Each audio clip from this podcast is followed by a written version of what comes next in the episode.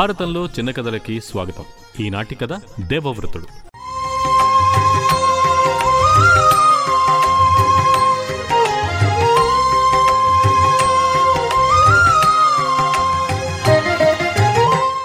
శంతన మహారాజు చంద్రవంశానికి చెందినవాడు. హస్తినాపురాన్ని పరిపాలిస్తూ ఉండేవాడు. ఒకనాడు శంతన మహారాజు గంగానది వైపు వెళ్ళాడు. అక్కడ ఆయనకు ఓ చక్కదనాల చుక్క కనిపించింది. రాజుగారికి ఆ అమ్మాయి మీద ప్రేమ కలిగింది. నన్ను పెళ్ళి చేసుకుంటావా? అని అడిగాడు. అందుకు ఆ అమ్మాయి నవ్వుతూ నేనెవరో తెలుసా? అంది. నువ్వెవరైనా సరే నన్ను వివాహం ఆడు. నా రాజ్యం నా డబ్బు నా ప్రాణం సర్వస్వం నీకే ఇస్తాను అని బ్రతిమాలాడు. అప్పుడు ఆ అమ్మాయి మహారాజా మీ ఇష్ట ప్రకారమే మిమ్మల్ని పెళ్ళి చేసుకుంటాను కానీ కొన్ని షరతులు కోరతాను. వాటికి మీరు ఒప్పుకోవాలి అంది. ఆవేశంలో అలాగే అని మాట ఇచ్చాడు శంతనుడు. వెంటనే ఇద్దరూ పెళ్ళి చేసుకున్నారు. ఇంతకీ ఆ అమ్మాయి ఎవరో కాదు గంగాదేవి.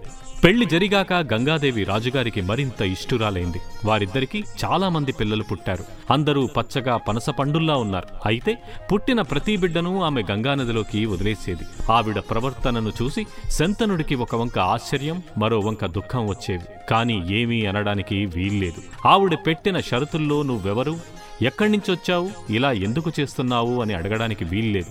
అందుకని శంతనుడు పల్లెత్తు మాట కూడా అనేవాడు కాదు. ఏడుగురు కొడుకులు పుట్టారు. ఏడుగురు ఏటిపాలయ్యారు. చివరికి ఎనిమిదవ బిడ్డ పుట్టాడు.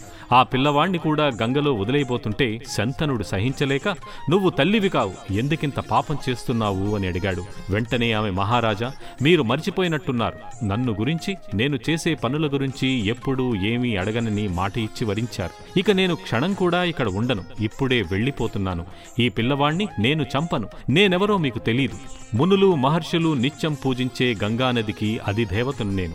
పూర్వం ఒకనొకప్పుడు అష్టవసువులు తమ భార్యల్ని వెంట పెట్టుకుని వశిష్ఠ మహాముని ఆశ్రమ ప్రాంతాలకు విహారానికి వెళ్ళారు అప్పుడు అక్కడ వారికి నందిని అనే ఆవు కనిపించింది. అది వశిష్ఠుల వారి పాడి ఆవు. అది చాలా అందంగా ఉంది. అష్టవసువులు వారి భార్యలు ఆ గోవును చూసి చాలా ఆనందపడ్డారు. అందులో ఒక ఆమె ఆ ఆవు తనకు కావాలని తన భర్తను అడిగింది. ఈ ఆవు వశిష్ఠ మహామునిది. మనం ఆ ఆవును తీసుకుంటే ఆయన కోపానికి గురి కావలసి వస్తుంది. వద్దు అని చెప్పాడు భర్త. ఆవిడ ససేమిరా వినలేదు. తనకు నందిని కావలసిందేనని భర్తను బలవంతం పెట్టింది.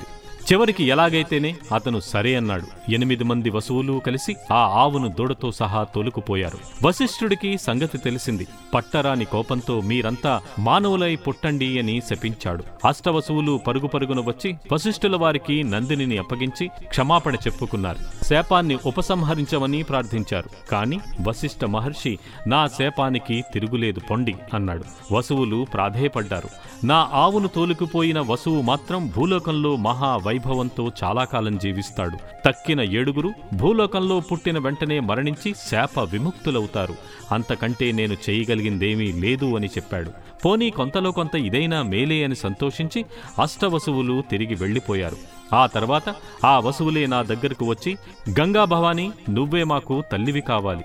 మా కోసం నువ్వు భూలోకానికి వెళ్ళు. అక్కడ ఓ పునీతుణ్ణి వరించు. మేము నీ పుణ్య గర్భాన్ని జన్మిస్తాం. మాకు త్వరగా శాప విమోచనం కలగాలి. మేం పుట్టిన వెంటనే గంగలో విడిచిపెట్టు తల్లి అని మొరపెట్టుకున్నారు. అందుకని నేను భూలోకానికి వచ్చి మిమ్మల్ని పెళ్ళి చేసుకున్నాను. అష్ట వసువులే మనకు జన్మించారు. ఈ చివరి సంతానాన్ని నేను కొంతకాలం పెంచి మీకు అప్పగిస్తాను అని చెప్పి గంగాదేవి అంతర్ధానమైంది. ఆ పిల్లవాడే దేవవ్రతుడు.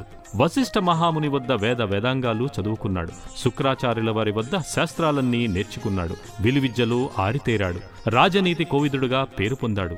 ఆ దేవవ్రతుడే తర్వాత భీష్ముడయ్యాడు. ఆయన కౌరవ పాండవ వంశాలకు పితామహుడు.